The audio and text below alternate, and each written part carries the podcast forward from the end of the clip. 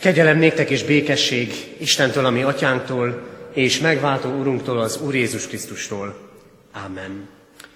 Kedves testvérek, Isten tiszteltünk kezdetén énekeljük a 344. dicséretünket, a 344. dicséret első versét fennállva, majd további verseit, a második, harmadik, negyedik és ötödik verseket helyet foglalva énekeljük.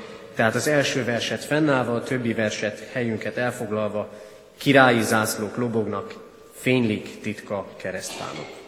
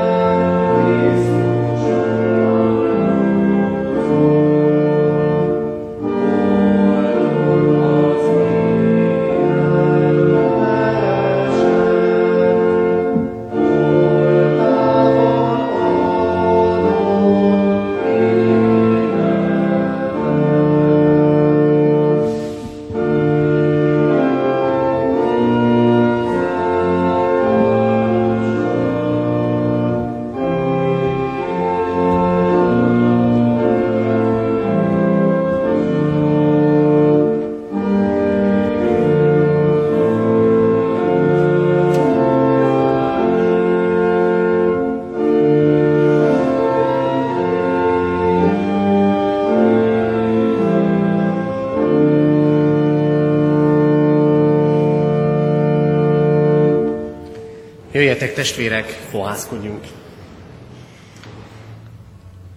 A mi segítségünk, Isten tiszteletünk megáldása és megszentelése az Úr nevében van, aki úgy szerette ezt a világot, hogy egyszülött fiát adta, hogy aki hisz ő benne el ne vesszen, hanem örök élete legyen. Ámen. Mindenható Úrunk, Istenünk, köszönjük neked azt, hogy mindenkor előttünk lehet az a földig hajló szeretet, amit irántunk tanúsítottál a te egyszülött fiadban. Köszönjük neked, hogy nem csak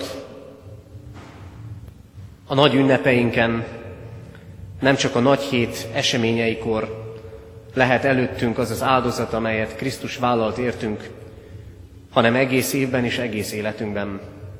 És úgy szólhat erről a Te igéd, hogy meghatározza hétköznapjainkat, meghatározza egész életünket. Istenünk, látod azt, hogy mennyire tikkadozunk lélekben is és testben is ezekben a napokban. És köszönjük neked, hogy mégis úgy jöhetünk hozzád, mint akik tudják, mert kijelentetted nekünk, hogy nálad van az élővíz forrása, Aki belőled merít, az felüdül és megújul lélekben. Így jöttünk most is hozzád, Urunk, hogy neked szenteljük ezt az órát, hogy megszenteljük a hetedik napot. Így jöttünk, Urunk, azért, mert vágyunk arra, hogy nyomorúságunkban, életünk mélységeiben, de magasságaiban is te szólíts meg, te vedd újra kezedbe az életünket, te szentelj meg, és te vezess bennünket azon az úton, amely életre visz. Így kérünk, Urunk, hogy ne tekints bűneinkre, hanem bocsáss meg azokat Krisztusért. Bocsáss meg mulasztásainkat, bocsáss meg mindazt a rosszat, amit elkövettünk ellened és embertársunk ellen.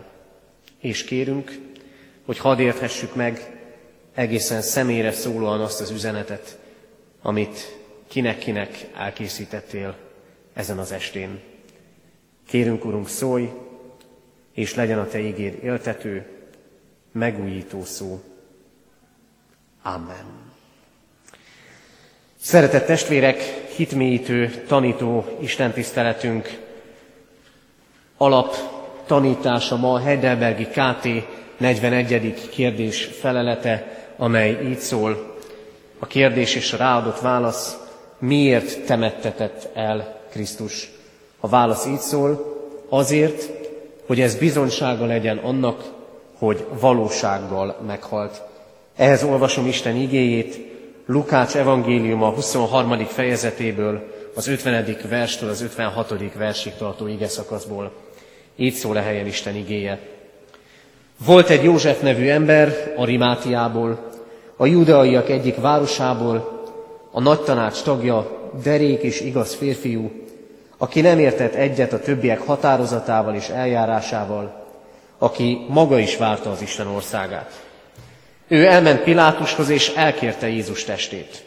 Aztán elvette, gyolcsba göngyölte és elhelyezte egy sziklába vágott sírboltba, amelyben még senki sem feküdt soha. Az ünnepi előkészület napja, volt, napja már elmúlt, és megkezdődött a szombat. Elkísérték őt az asszonyok, akik együtt jöttek vele Galileából, és megnézték a sírboltot, meg azt is, hogyan helyezték el Jézus testét. Aztán visszatértek, illatszereket és drága keneteket készítettek, szombaton azonban pihentek a parancsolat szerint. Amen. Szeretett testvérek, olyan időkben élünk, olyan kort élünk és olyan világban élünk, amikor sokszor úgy vehetjük észre, mintha látszat világban élnénk. Olyan időket élünk, amikor a látványnak talán minden korábbi időnél sokkal inkább nagy szerepe van a mindennapokban. Látszatvilág és látványvilág az, amiben élünk. És ebből a valóságból eredően bizony sokszor kell szembesülnie a ma emberének köztünk, nekünk is azzal, hogy a látszat mögött sokszor megtévesztés rejlik. A látszatról sokszor kiderül, hogy köze nincs a valósághoz. Persze az is megtörténhet, hogy ami jó, az nagyítatik ki számunkra. Sokszor mondjuk magunk is, szinte szólásszerűen, a látszat csal. Sok igazság van ebben, és mégis újra meg újra elbukunk abban, hogy a látszatra és a látványra adunk ahelyett, hogy a valóságot néznénk. Látszat mögött mi a valódi? Mit akarnak elhitetni velünk, vagy kérdezzük úgy is, mit akarunk mi elhitetni másokkal. És ugyanakkor nem csak azt látjuk, hogy fontos a látszat és fontos a látvány, hanem azzal is egyre inkább szembesülünk, hogy az emberek kezdenek megcsömörleni ettől. Szükség van a valóságra. Szükség van arra, ami igazán érték, ami valódi, ami nem csak úgy tűnik, mintha az lenne, ami. És hogy miért mondom mindezt? Miért beszélek látszatról és látványról itt a felolvasott ige kapcsán? Azért, mert Krisztus halálának és most különösképpen is eltemetésének története a valóságról beszél számunkra. Nem csak a látszatról, hanem a valóságról is. És még csak annyit, mielőtt erre részletesebben rátérnék, hogy vajon nem kísérti el meg keresztény életünket az, hogy azt is látszat szerint éljük. Nem kísérte meg bennünket az, hogy azt gondoljuk, hogy mások elvárják tőlünk, hogy hogyan kellene kinéznie egy keresztény ember életének. Nem az történik-e sokszor, hogy látszat keresztény életet élünk.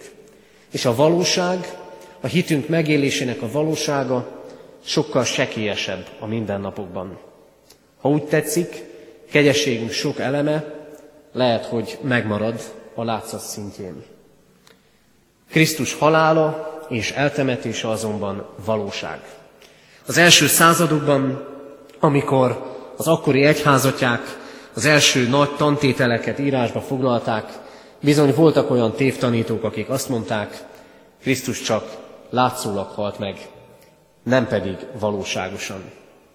Mindez arra is utalhat, hogy a látszat és a látvány nem csak ma volt kísért, ma kísértés az ember számára, hanem így volt ez a régebbi időkben is. Krisztus valósággal meghalt. És az, hogy eltemették, bizonsága az ő halálának. De miért fontos ez nekünk? Miért fontos nekünk, akik mégiscsak feltámadás hitéből élnek, miért fontos látnunk nem csak Krisztus kereszten való meghalását, és nem csak az ő feltámadását, hanem közben azt is, hogy eltemették. Tanúk vannak. Ebben a történetben is azt látjuk, tanúi vannak az ő eltemetésének. Ott vannak az asszonyok, ott vannak a zsidók, és ott van maga Pilátus is, aki átadja Arimátiai Józsefnek Jézus testét. Mire taníthat minket ez a történet? Mindenek előtt arra, hogy nekünk vallást kell tennünk Krisztus haláláról. És Krisztus haláláról kell vallást tennünk. Arimátiai Józsefről azt olvassuk, a nagy tanács tagja volt, igaz és tekintélyes ember. Kereste az Isten országát. Látjuk, hogy a Szentírás ilyen értelemben sem azt mondja csak, hogy a nagy tanács tele volt csupa-csupa rossz emberrel. Lám ott volt az is, aki keresni és ismerni akarta Jézust. Ez az ember oda megy és elkéri Jézus testét. Látszólag semmi különös nincsen ebben. Haluttakat el kell temetni. És mégis. Az, hogy veszi a bátorságot, oda megy Pilátus elé, oda megy akkor is, amikor az ő véleménye és mondjuk így vallása egész más volt, mint a nagy tanács többi tagjáé. Nos, ebből lett tanúságtétel, ebből lett bizonságtétel. Mert azzal, hogy ő elkéri a megfeszített Krisztus testét, vallást tesz arról. Ő azt mondja, Jézus nem bűnös. Ő az Isten fia. Az Isten küldte azért, hogy megváltsa az emberiséget, és megváltsa az ő életét. Ez az ember tanúságot tesz a hitéről, és ezzel a tanúságtétellel kész szembe menni még a közvélekedéssel is. Kész szembe menni azzal, amit mások gondolnak Jézusról. Ehhez pedig bátorság kell. Bátorság kellett akkor is, és bátorság kell ma is. És az, hogy ő ott áll és elkéri Jézus testét, tanúságtétel arról, hogy nem csak várja az Isten országát, hanem valósággal eljött Krisztusban. Vallástételről, bizonságtételről szól mindez. De mire gondolunk mi akkor, amikor vallástételről és bizonságtételről beszélünk? Gondolhatunk a konfirmációra. Sőt, gondolhatunk a magunk konfirmációjára. Évek vagy évtizedek távlatából hogyan is történt, mennyire vettük akkor komolyan, és mennyire vesszük most komolyan akkori elköteleződésünket és vallástételünket. Eszünkbe juthat az apostoli hitvallás, amit újra meg újra elmondunk urvacsorai keresztelői közösségben. Nem válik-e, nem vált-e ez a vallástétel automatikussá és gépiessé? Nem csak egy olyan, bocsánat, hogy így fogalmazok, szent szöveg, amit el kell mondani a templomban egyes, templomban egyes-egyes alkalmakkor. És mi a helyzet a bizonyságtétellel? Hányszor jut eszünkbe, és hányszor hallunk bizonyságtételt, akár itt a templomban is. Mennyire vagyunk bátrak, és mennyire bátrak mások, hogy bizonyságot tegyenek a hitükről. Kicsit úgy is érezhetjük, hogy talán kevéssé református gyakorlat ez. De miért van ez így? Miért nem vagyunk bátrak, és keressük azokat az alkalmakat, amikor tanúságot tehetnénk a hitünkről? A vallástétel, a bizonyságtétel megkerülhetetlen. De minek kell a középpontjában lenni? Annak, amit itt látunk ebben a történetben. Krisztus meghalt a mi bűneinkért. Ez tény. Ez a valóság. A világ sok látszatával és látszat szeretetével szemben az Isten szeretetének valósága. Krisztus meghalt a bűneinkért. És hogy miért ez lehet vallástételünk középpontjában? Nos azért, mert csak, csak az ő halála által van megváltás, és csak az ő halála által van bűnbocsánat. Ha ő nem halt volna meg a kereszten, ha nem temették volna el, ha a temetése nem lett volna hamisíthatatlan jele az ő halálának, akkor nem lenne lehetőségünk üdvözülni. A lényeg tehát az, amit mindez a történet üzen számunkra. Már csak azért is, mert a világ nagyon sokszor kimondja, az Isten halott. Annak kell lennie, mert különben nem ilyen állapotok uralkodnának ebben a világban. Semmi nem utal, mondják sokan, az ő létére. Mi pedig valljuk, az Isten nem halott, de értünk halált vállaló Isten. Miért kell megvallanunk Krisztus halálát? Talán nem úgy, sőt bizonyosan nem úgy, ahogy tette Arimátiai József ezzel a kéréssel. Azért kell megvallanunk, mert világos, az Isten szeretete nem látszat. Az Isten szeretete nem szavakban nyilvánul meg pusztán, hanem tettekben. És tettek közül is a legnagyobban, abban, ahogyan vállalja értünk a halált. Az Isten szeretete nem látszat. Így jön, így érkezik, így érkezett, és így emlékezhetünk Krisztus halálára. És megvalhatjuk az ő halálát azért, mert világosan beszél arról, az Isten törődik az emberrel.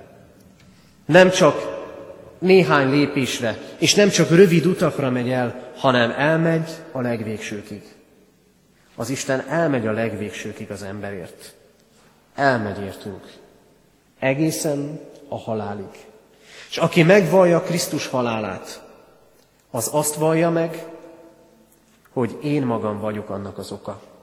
Az én bűnöm, az én nyomorúságom az, amiért Krisztusnak valóságosan meg kellett halnia.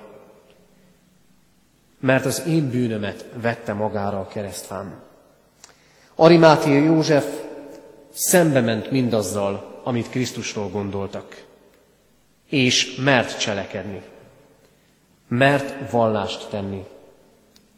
Vajon mi teszünk-e így vallást Krisztusról? Aztán a második üzenet egy kérdés lehet, amit e, e történet feltesz számunkra. Mit adok én azért, amiért Krisztus a halált vállalta értem? Arimátia József tekintélyes és gazdag ember. Előkelő sírt vásárolt magának. És érdekes egybecsengése mind a négy evangéliumnak, amikor ezt a történetet írja le, még senki nem feküdt abban a sírban. Jézus volt az első. És itt van bizony áthallás az ószövetségi történetekkel és parancsokkal, mi szerint mindenből az első az Istent illeti meg. Persze az Ószövetség korában sem így volt mindig, és a mi életünkben sincs ez mindig így. Nagyon kevésszer van úgy, hogy mindenből az első az Istent illeti meg.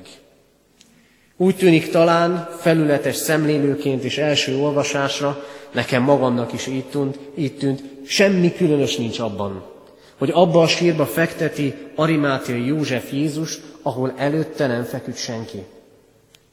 De mégis, olyan részletességgel íródik itt le minden. ahogy levette a keresztről, ahogy gyorsba tekerte az ő testét. Látszik mindebben a tisztelet, a gyengétség, látszik benne, hogy igenis köze van hozzá, hogy meg kell adni a tisztességet. Még akkor is, ha az egészhez képest, amit az ember tehet, mindez pusztán töredékes. És teszi ezt úgy ez az ember, hogy még a tisztátalanságot is vállalja. Már beköszöntött a szombat, és ez az ember nem vehetett részt a zsidóság egyik legnagyobb ünnepén, mert halottat érintett.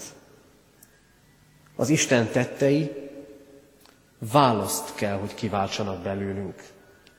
És mégis, mintha részünkről sokkal inkább a beletörődés és a megszokás látszódna.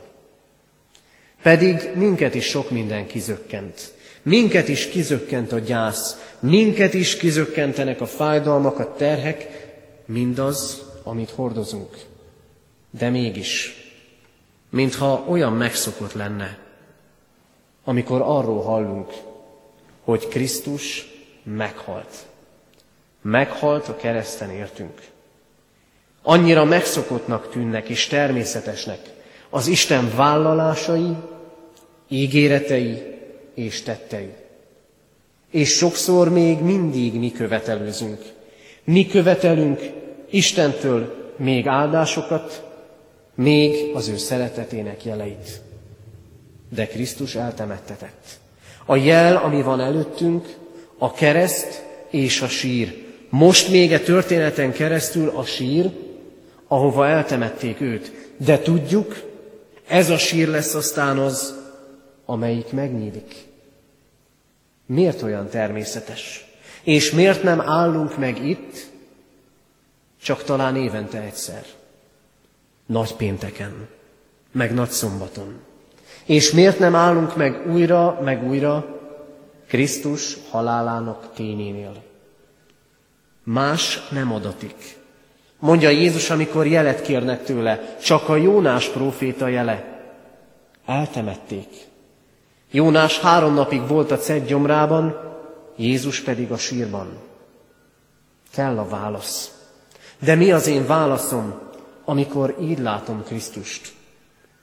Vajon én adom-e azt, ami az enyém? Arimátiai József apró dolgot tett, elhelyezte a sírjában Jézus testét. Én adom-e azt, amit adhatok?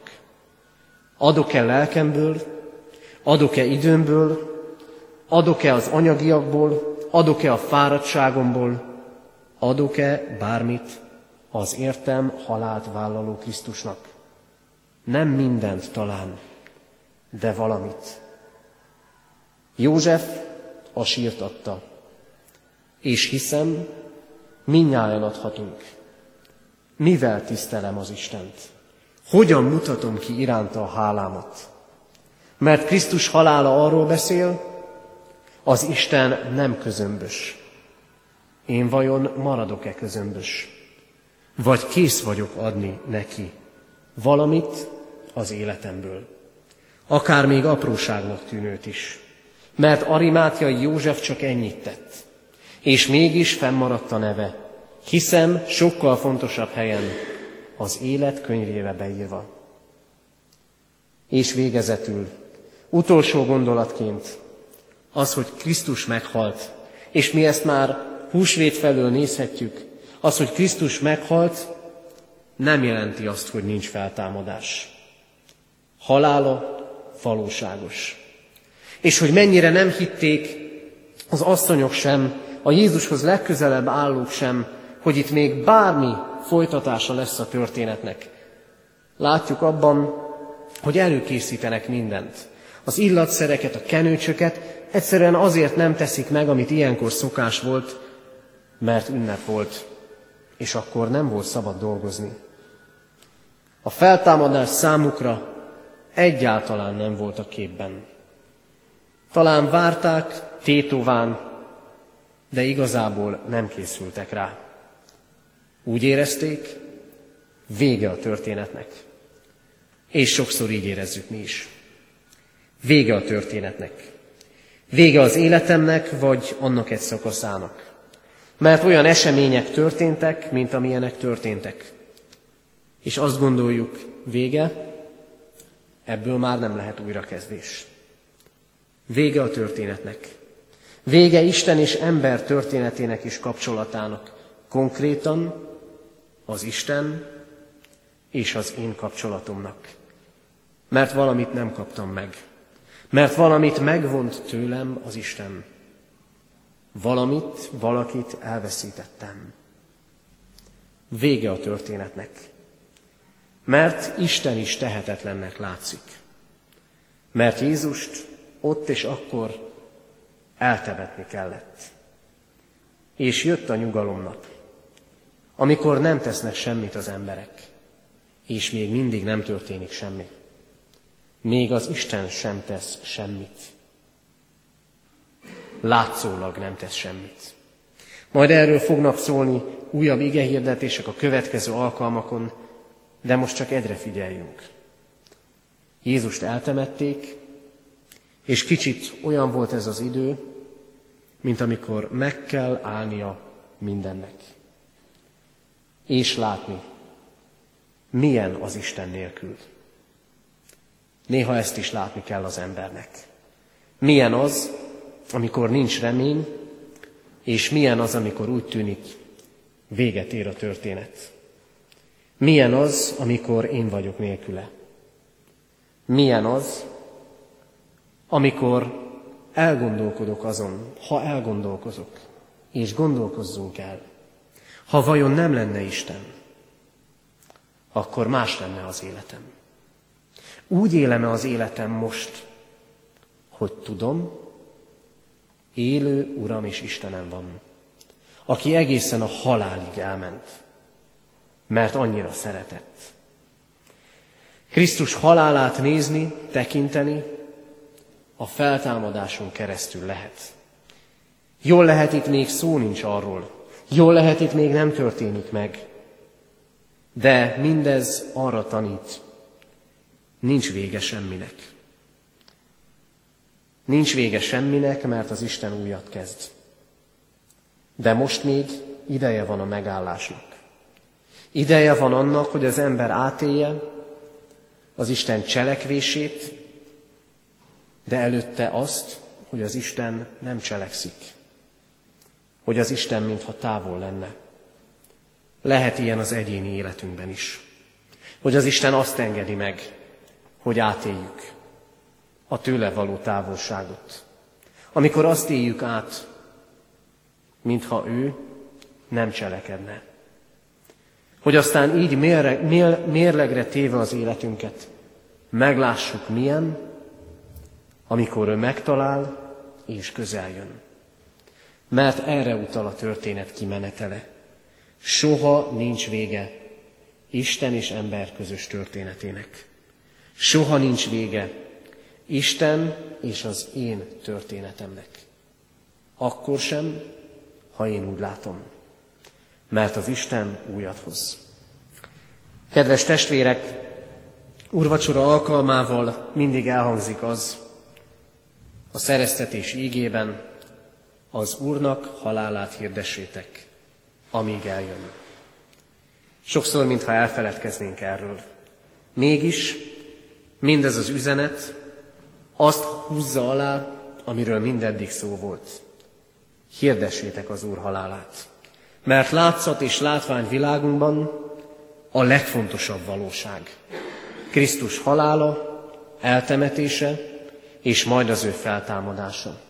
Vezessen hát bennünket, ami Úrunk arra, hogy Krisztus halálát látva, annak valóságát látva, készek legyünk mi magunk is vallást tenni róla. Vallást tenni bűneinkről előtte, és vallást tenni róla mások előtt. És tegyük fel a kérdést, és gondoljuk meg, én mit adok neki? Mit adok neki hálából az életemből? és legyen biztatás számunkra az, hogy a csendes, a látszólag halott időszakok után nem ér véget a történet. Isten és ember, Isten is közöttem, mert az Isten elhozza az újrakezdés idejét.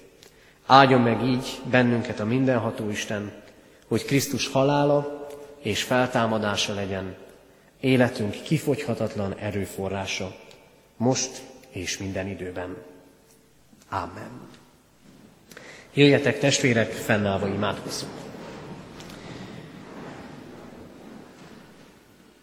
Urunk Jézus Krisztus, olyan természetesnek vesszük azt, hiszen hitünk középpontjában áll, hogy Te meghaltál bűneinkért, és megváltottál bennünket. Köszönjük, hogy most mégis megállítottál bennünket, hogy újra elgondolkodjunk a Te halálod üzenetéről, annak valóságáról. Köszönjük, hogy annyi látszat között ennek valóságát hirdeted most is közöttünk.